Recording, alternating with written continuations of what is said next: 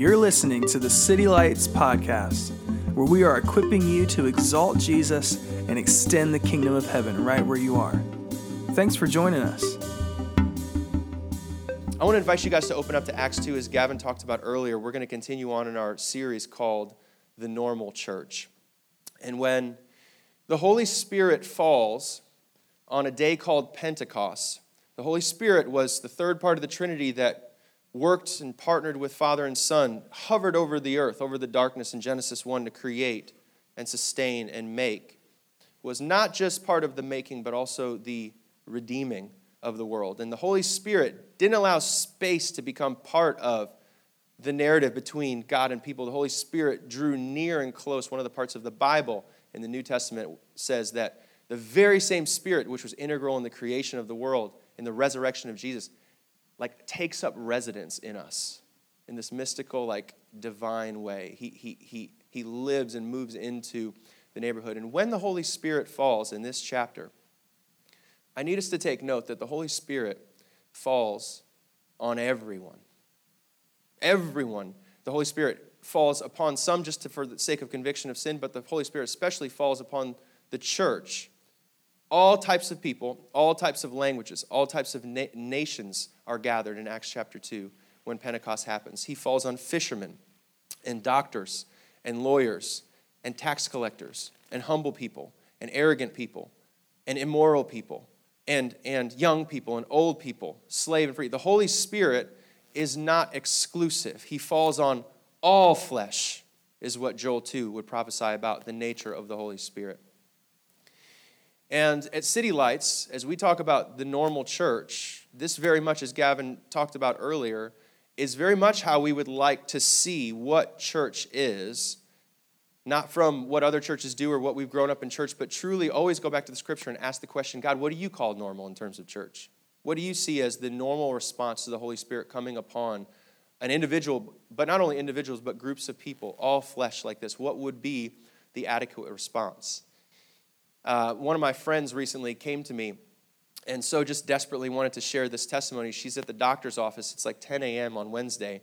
And she says she hears this conversation next door that, like, just in the middle of a mundane, normal Wednesday with normal people, just felt like the power of God. She said that in the, in the room next door, there was this doctor who was speaking to this elderly woman.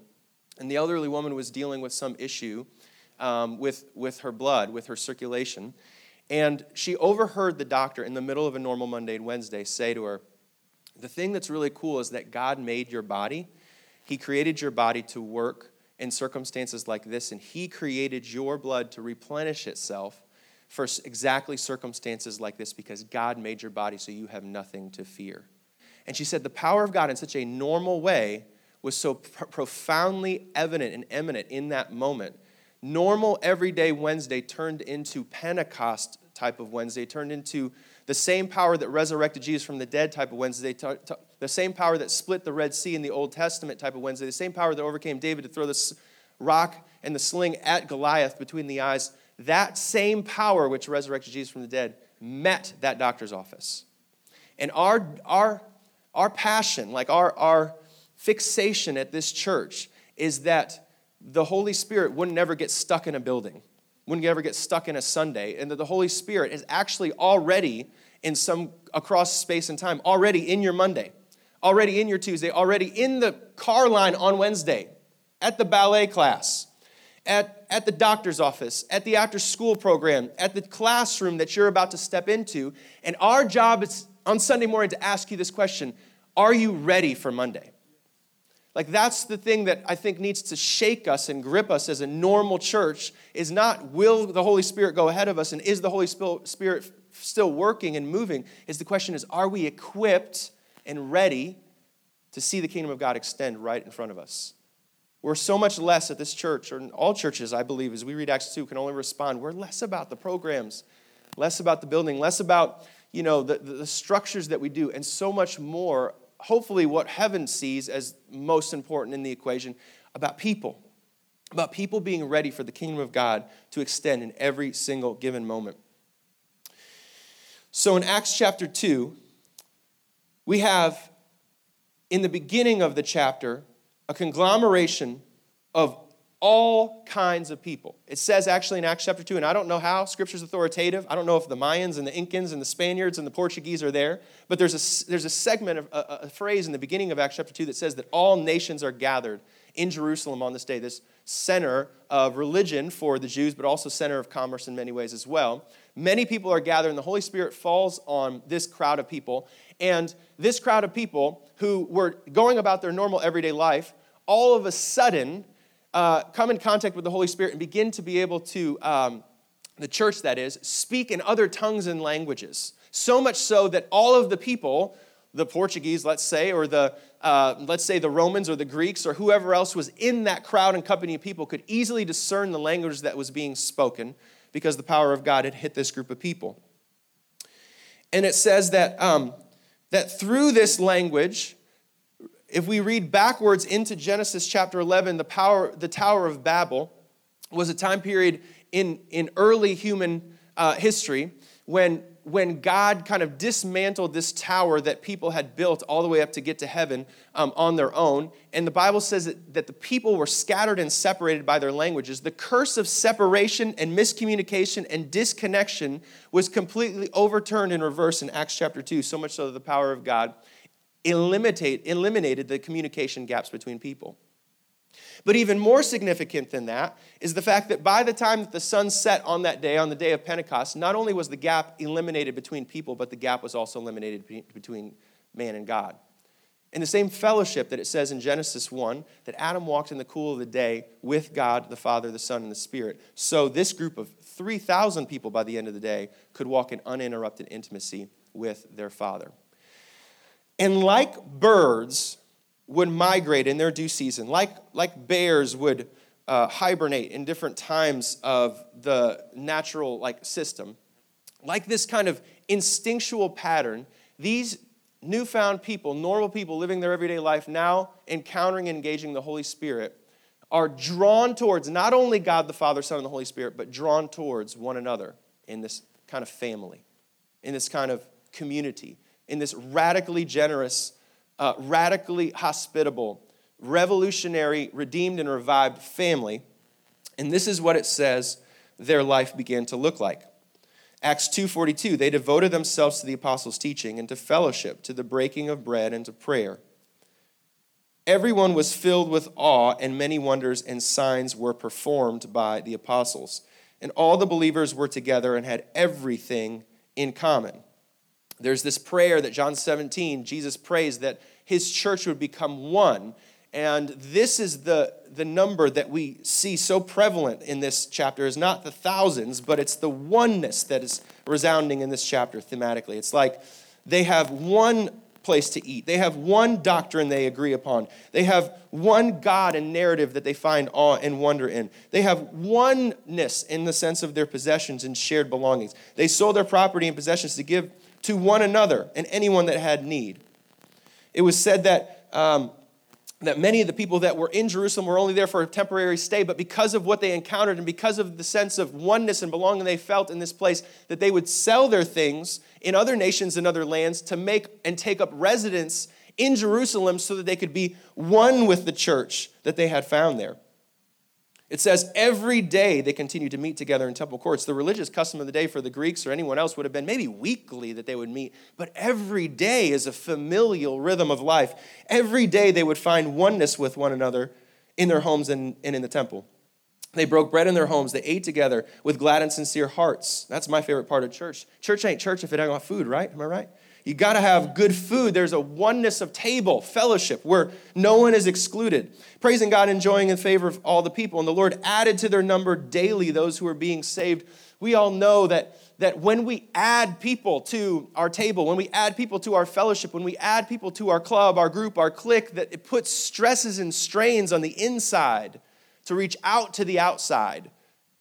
But this, this compelling nature of God's love, this inclusion of all languages, this making separate and foreign into oneness, too, too powerful, too profound, too imminent for this, for this church to close its doors, to become, uh, to become elite or separate.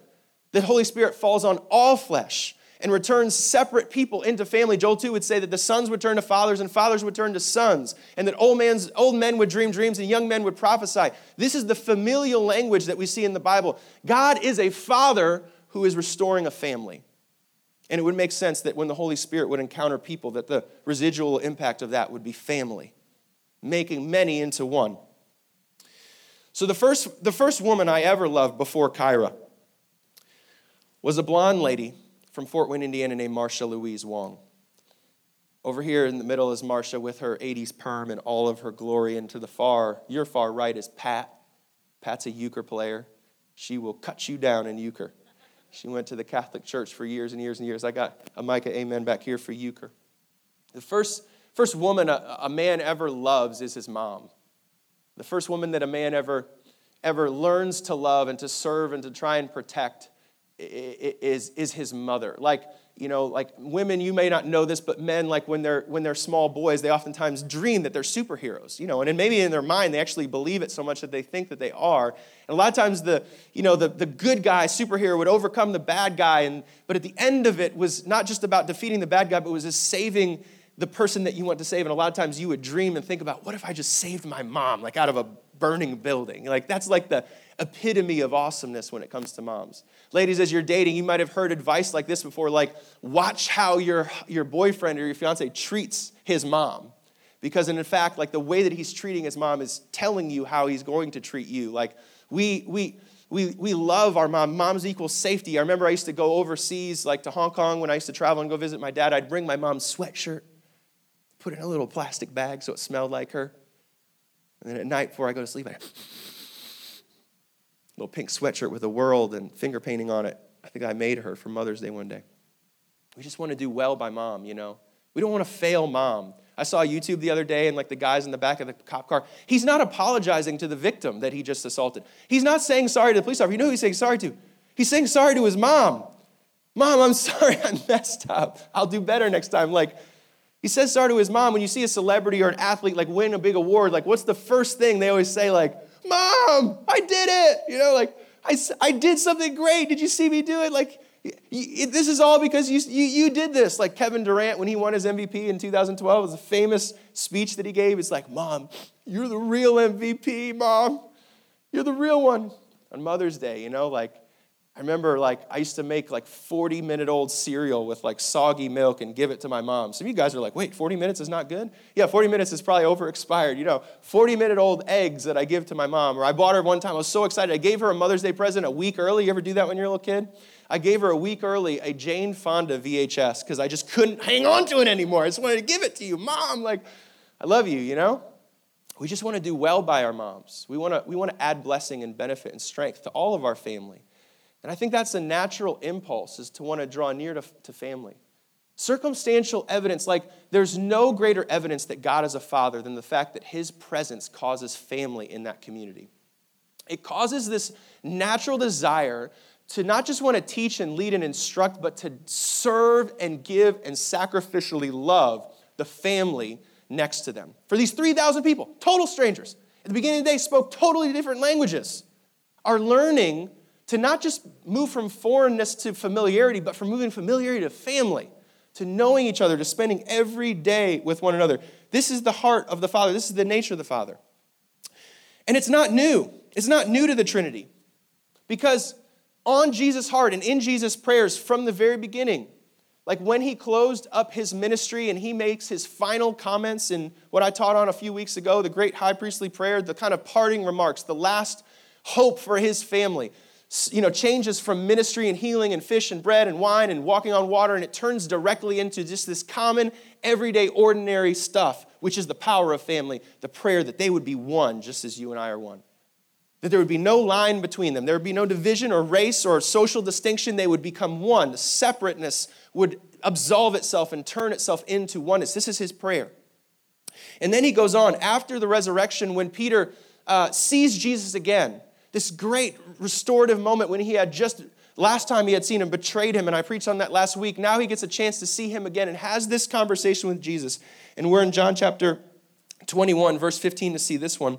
When they had finished eating they shared a meal. Jesus said to simon peter he says hey hey peter I know that nobody's perfect, and I know that you betrayed me, and I know that there is gaps and, and friction and distance between us at times, but I can see the bigger picture, and I sense that you love me, and I'm going to give you the privilege of asking you the question that you might respond to me Do you love me? And Peter, in the first response, just as all the other two responses, says, You know that I love you. But Jesus, maybe for full effect, maybe for uh, some sense of like almost deeper wisdom and counseling, asks Peter again so that he might dig a little bit deeper into his answer and count the cost maybe of what it would mean to say the words, I love you, Jesus. And so he asks him again, Simon Peter, I mean, he calls him by his full name. I used to have a friend that his mom, when she was really talking, she'd be like, Mark, James, Robert, Perez, the second like Simon Peter, you know, like he really gets after him and he says, Do you love me more than these? He says, You know, I love you. The third time, the third time Jesus asks, and Peter kind of gets his feelings hurt, like, What do you suspect in me that you need to ask me this three times? Simon Peter, do you love me? And he says, You know I love you. And then he, he says to him, the same way on all three times, he says, I want you to feed my sheep. I want you to take care. I want you to take care of my family. I want to make sure that my family's okay. And if you love me, if there's a sense that, that you look at me with endearment and affection and belonging and wanting to be with me, then one of the ways that that will, that will emerge and play itself out is that when I'm gone, you're going to find not only dozens or 120 in an upper room, but thousands next to you. And when you look at them, I want you to see me. And I want you to serve them the way you would serve me. I want you to take care of my family. When my parents split, my, my dad, he pretty quickly moved to Hong Kong, so we were a 21 hour plane ride away and a couple thousand bucks that I wouldn't see him that much. And uh, he, um, he, he never intended, you know, to ever have a split between my, you know, my mom and him. And my mom never intended or foresaw that. I mean, they, they had been just college sweethearts and loved each other so dearly, and, and, and the whole thing was just devastating, you know, for, for them and for my family. And I remember sitting down obviously the emotions are, are high and it feels like the stakes are high, but sometimes in those moments of, of, of tragedy and mom, moments of, of chaos, there's almost this kind of profound, deeper clarity where the stuff that matters most matters most. And the other stuff kind of loses its importance and significance. And, and so we had this kind of like really important conversation that reminds me of this beach conversation when I'm only 10, but I still, you know, remember it. And he, he kind of like sat down with me. This is like at the airport, and he has this conversation. He's like, I want you to understand something now that you might not ever understand, or you might not understand until you're much older, but I'm going to tell you now that you'll understand it later. He says, As I go, what's going to become really important is that you take care of your mom. Because in this scenario, nobody hoped for this, and nobody wished for this, and nobody wanted this. But in this scenario, you guys are going to need each other more than you'd ever known. And I'm not going to be around to take care of her. And I wish that I was, and I wish that it was different, but I can't do it. And, and he says, So I want you, and I don't want to put undue pressure on you, I don't want to make you grow up too fast, but I want you to make sure and tell me and look me in the eyes that you're going to take care of your mom. And every time that he'd pick up the phone, one of the first and the last things he would always ask me, even though there was bitterness, even though there was discord, even though there was disconnection, is like, Are you going to take care of your mom? Are you going to take care of your mom? How's, how's your mom doing? Is she healthy? Is she doing well? How's her work doing? She'd be at, he would ask me these questions. Even at a young age, I get this, get this sense that it was the right question to ask. Like I already knew I wanted to take care of my mom. I already knew I wanted to bless her. I don't want to be ashamed of her. I don't want to hurt her. I don't want to take something away from her. I want to contribute and add strength to her life and not take it away. And this, I believe, is Jesus' heart when he extends to Peter like, if you love me, this is the thing. If you love Jesus, you have to, in like inclusively in that package comes this imperative to love his church as well. And this is, I believe, is what he's asking Peter is like, I will be gone for a time. But, but the church, you see, it's my bride. That's what it's been prophesying all the way through Jeremiah and Revelation and the New Testament and Corinthians and Isaiah and Hosea is that the church isn't just sort of ambivalent relationship or somebody that's going to bring due sacrifice in due time. This is my family. My church is my family. The thousands that gather, not just the 120, but all nations, all flesh, all people, sons and daughters combined, are going to come together as one. And if you love me, Peter, you will love my church as well. This is my bride.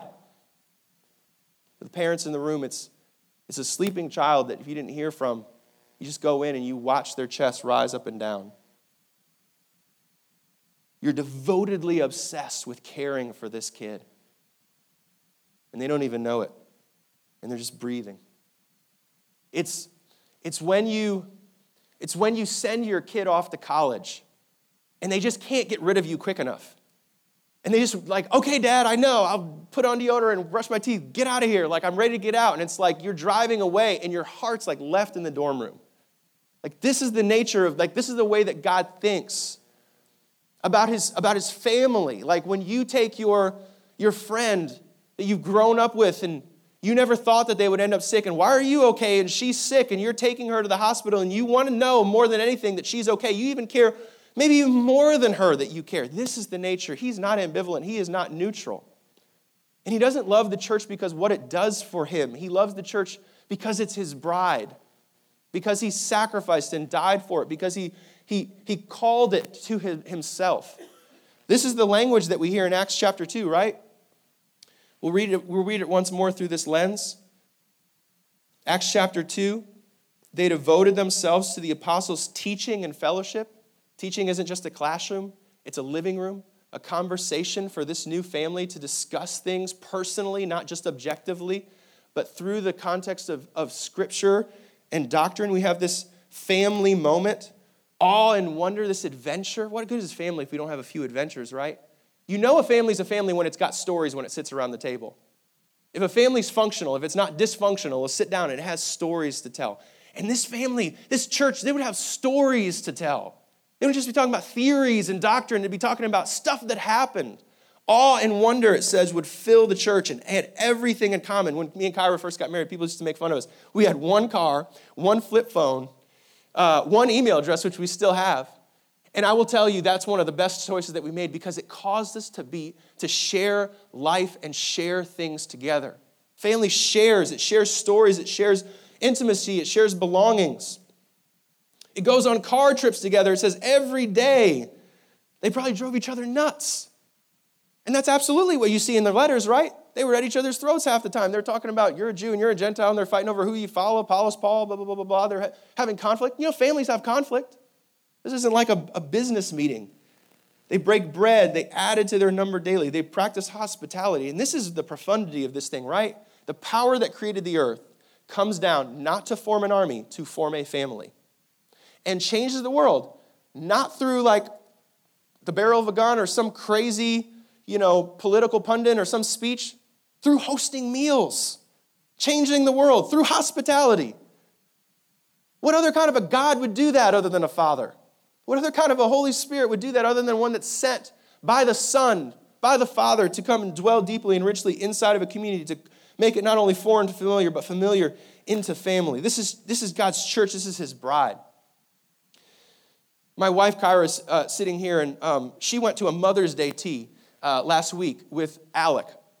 And this is just this, boy, they are, people think that the world's getting worse. Not when you go to Mother's Day's tea, man. This thing is just hard to not cry at. It was the sweetest thing. They made a, a like little mom hat with the paper plate right there, the pink little paper plate and the little flower church hat. Kyra needs to wear church hats more. Now that I see this picture, I'm thinking, why does Kyra not have a church hat on today? Or some of the other moms have church hats on the day. The church hat, and, and and, and the necklace down here, it's a diamond necklace, but it's not D I A M, it's D I M E O N D, diamond necklace, because you see what I, with the dime and the, that's a diamond necklace. A lot of really sweet memories in this picture, a lot of visible things that show love and care and compassion. I just love the, the expressions on the faces of baby Oliver and Alec, and I just feel like it just encapsulates. There's so many things, and I put this on Instagram yesterday because I was just overcome by the picture. There's so many things that are less visible, though, in this picture. Like less visible is that like the tooth that's missing in Alec's mouth is like carefully stored somewhere in our house in like a little capsule and it was like delicately and all that you know that you probably don't know this but the the kids teeth have 20 baby teeth and every single one of the baby teeth they, we, we, she's taken them and she's put in every single one and then gave credit to the tooth fairy every single one put money and all the hair my, my hair and, and these kids hairs all the hair is like cut by kyra all the clothes washed by kyra all the diapers changed by Kyra. The night before, Kyra's like up in the middle of the night with the baby. Kyra, Kyra, Kyra, Kyra. The vans, like she goes to consignment stores to make sure that she's paying like the best price for our family. And make sure there's no laces so that Alec can get his shoes. Kyra is thinking about Alec. She cares about her family. She takes care of her, her family. That, that baby Oliver is, is got an outfit on which is just awesome and beautiful and clean, but it's like on the dime, the nickel on the dime by like going through consignment stores and, and curating through hand-me-downs from other, other moms. And, and this story is not revolutionary. This is all of our stories. These are the moms in our lives, right? The ones who take care of the kids, the ones that, that care about the kids, the ones that think about the kids, the ones that, that love and, and cry over the kids and pray for the kids and disciple the kids. This is the spirit of like of what a mom is. And I just show up and I just take the picture.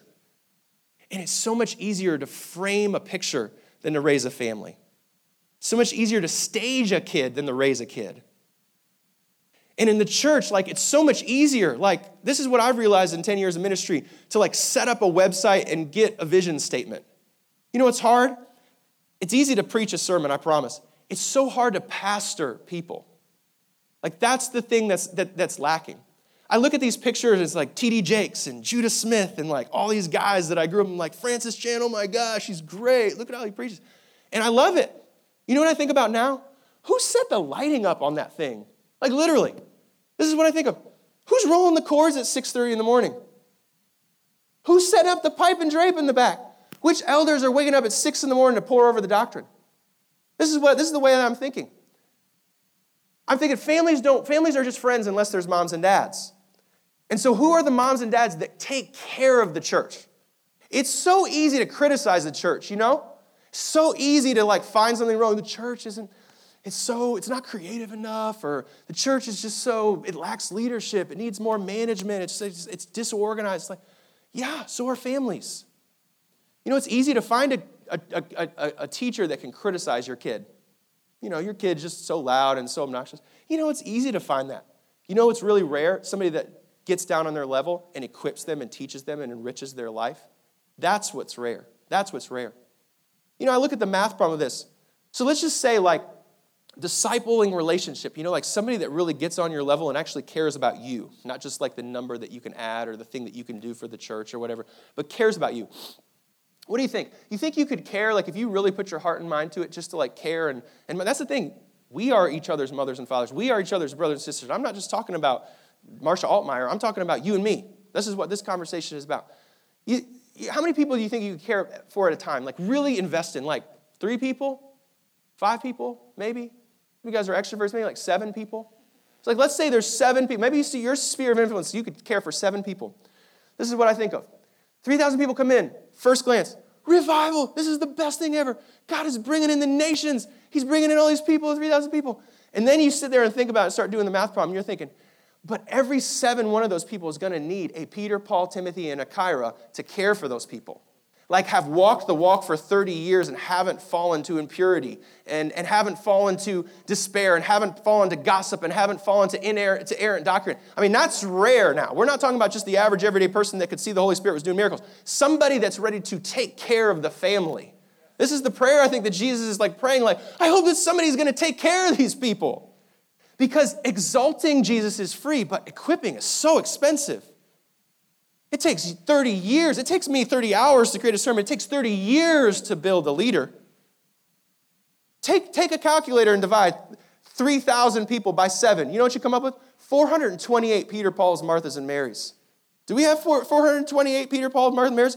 And meanwhile, we're praying for the property and praying for Greenville and praying for the things that we want to see God do in this, in this city. You know what I think? He's praying for us. I hope you're ready to father and mother and care for the people in your community right now, less waiting for these other people, because it's going to turn into a mess if you have 3,000 people. Who's going to pay the taxes? Who's going to count the money? Who's going to be the elders? Who's going to like set up and tear down at 4:30 in the morning? Who's going to set up for a Saturday night service and the Sunday morning service? He's not asking do you have the people, he's asking, do you have the fathers and the mothers for the family is what I think he's asking. This is my bride. Will you sacrifice financially for my church? Will you? You know, it, it costs money to like send your kids to school. Your schools don't just get paid for, right? How much do you spend on your kids for vacation and, and TV and Netflix and phones? It's like it's the same thing with church. It's the same thing. Our, our, our building, this building and, and Camelot, or in the, in the offices at 111 Mills and the wonderful staff we here, have here, like, it takes, it takes finances. Like, do you care for his bride? This is what I believe he's asking. Do you stand up for his bride? Like, when somebody comes in and bashes the church, it's like, yeah, it's not, it doesn't take a PhD to bash the church. It's not hard. We're kind of cheesy and corny, a little bit awkward sometimes. Let's be honest, right? But the Holy Spirit doesn't come and notice any lack and use it for criticism. He only equips. He only takes responsibility. He only takes ownership and he comes in and says, I know that you're not put together, but I've come to be an equiper, not a critic. I've come to equip you. I've come to get down with you and be your advocate and caretaker and love you. This is what I believe we're here for is, you know, if you don't know the use of something, you always abuse it. And, and if we don't understand church as a family, if we think it's a business, like when we go to Applebee's and we're like, how come my water didn't get here yet? Like if we really think about it from a consumeristic, we will always be critical. Always. There will always be something wrong. But it's because we looked at it the wrong way, we abused it, we misused it. We're not here for a business, we're here for, for family. We're here to care for his kids. We're here to nurture and raise up and bring up. He returns, and it says in the scriptures that he returns to a bride, and he wants the bride to be pure and spotless and blameless, which means if you look at us, there's some assembly required for this thing. Kids don't just come out raised, you got to raise them, and churches need to be equipped. That's our value. These are the three values of our church exalt, equip, extend. This is our value. We need equippers, we don't need critics. We need people that are going to spend time like it takes time to get connected and to see life and relation. It doesn't happen through emails, it happens through time. Freddie Biggers, the guy, one of my friends up here that sits up here in the front oftentimes, probably the most testosterone laden person I've ever met. I mean, the manliest. I, it makes me feel like I need to go get a gun magazine or something. I don't, like, he, he makes me feel uncomfortable sometimes. Sweetheart and a teddy, heart, teddy bear inside. And he loves his, he owns one daughter, Gloria. I love that. Isn't it manly men that they get daughters? It's just the funny the way the Lord works. He's, he just works that way. He's got all the guns, and he's got more guns than the, a, a small Al Qaeda regiment. But he, but he invests his time in his daughter, and the things that he loves doing, he did because his daughter loves doing them. He loves to roller skate. He bought horses for his daughter. This is the thing, is like we think discipleship is let me sit down and teach you, a young man, about blah, blah, blah, blah, blah, the things of life. It's like, no, just enjoy the people with you. Enjoy your children.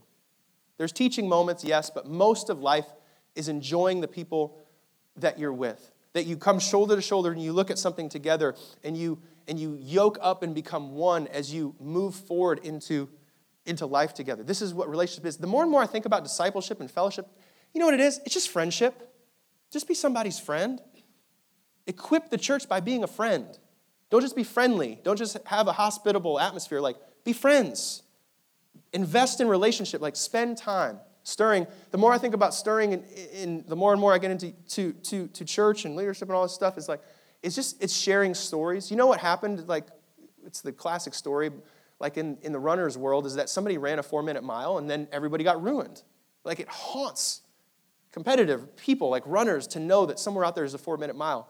And so much so, I believe the love of God really chases somebody down when they start hearing the possibility of God's love in somebody else's life. Like when you share a story about your journey to forgive your mom, it does so much for the person that hears that story because testimony literally means like if he's done it once, he's going to do it again. And what it does is it breaks the mold and it sets a new normal, a new four minute mile for that person. So I just have increasingly just seen the best and most effective tool and resource in discipleship is your story. If I could tell you one thing about being ready for Monday to equip the person in front of you, share your story, know your story. Share your story. Like when you share your story, you're, you're showing people, we're all shoppers, right? We go on Amazon, we click things, we put it in the basket. Maybe I'll buy that later, kind of thing. That's what we do. We shop. And if we find something better, we put down the last thing we had and we buy the thing that has more substantiated value. And when you share the, the gospel of God in your life, not just as a theory, but as a story, I promise you, it will, it will no one, nothing else can shine, shine a candle to the truth and the testimony of God's power and strength in your life. And so I think that a lot of times they're just sitting around and on wonder because they're sharing stories and they're talking and testifying to what God has done. Sending, are you a sender? Every kid, like Sandlot movie to like every cul-de-sac in America. Kids, kids are in a process from 8 until 18 just wondering if I have what it takes to get it done. And they look at things like diving boards that are 10 feet in the air and girls that they're supposed to cross the room and go ask out or whatever, and they're terrified. except for the adult who has the power and authority in their life and said, I can see you and I can see that thing and I know you can do that thing. That's what sending is. It's the ability to see beyond where that person's at and to see the potential, not just the problem in that person. And so the que- question is in prayer will you take care of my church? Will you support it? Will you stir it? Will you send it? Will you help to see? Don't be like me. That's the thing is we make a mistake. It's like, I'm going to disciple this person so they can act and walk and talk. Just like, no, no, no, no, no, no, no, no. No, we don't need another you. We need another Jesus. We need people to be like little Jesuses. And the journey of discipleship is not coming along and saying, hey, copy my stuff. It's saying, let me ask you questions to figure out what God is saying to you so you can go on walk in your future and destiny and be sent as the perfect uh, part of the bride of Christ. Supporting, stirring, and sending. We need equippers in this church.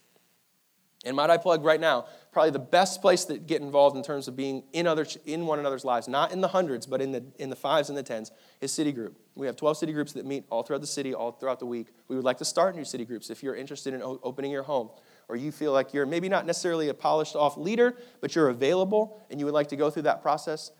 City groups are the Chick fil A has chicken sandwiches. We want to have city groups.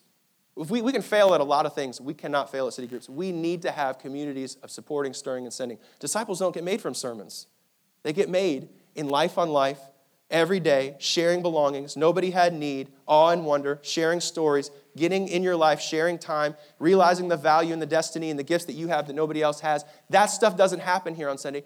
It happens in your home. The temple and the home, and the temple and the home, and the temple and the home. Is it important to you? Will you make time to make sure that you have people in your life?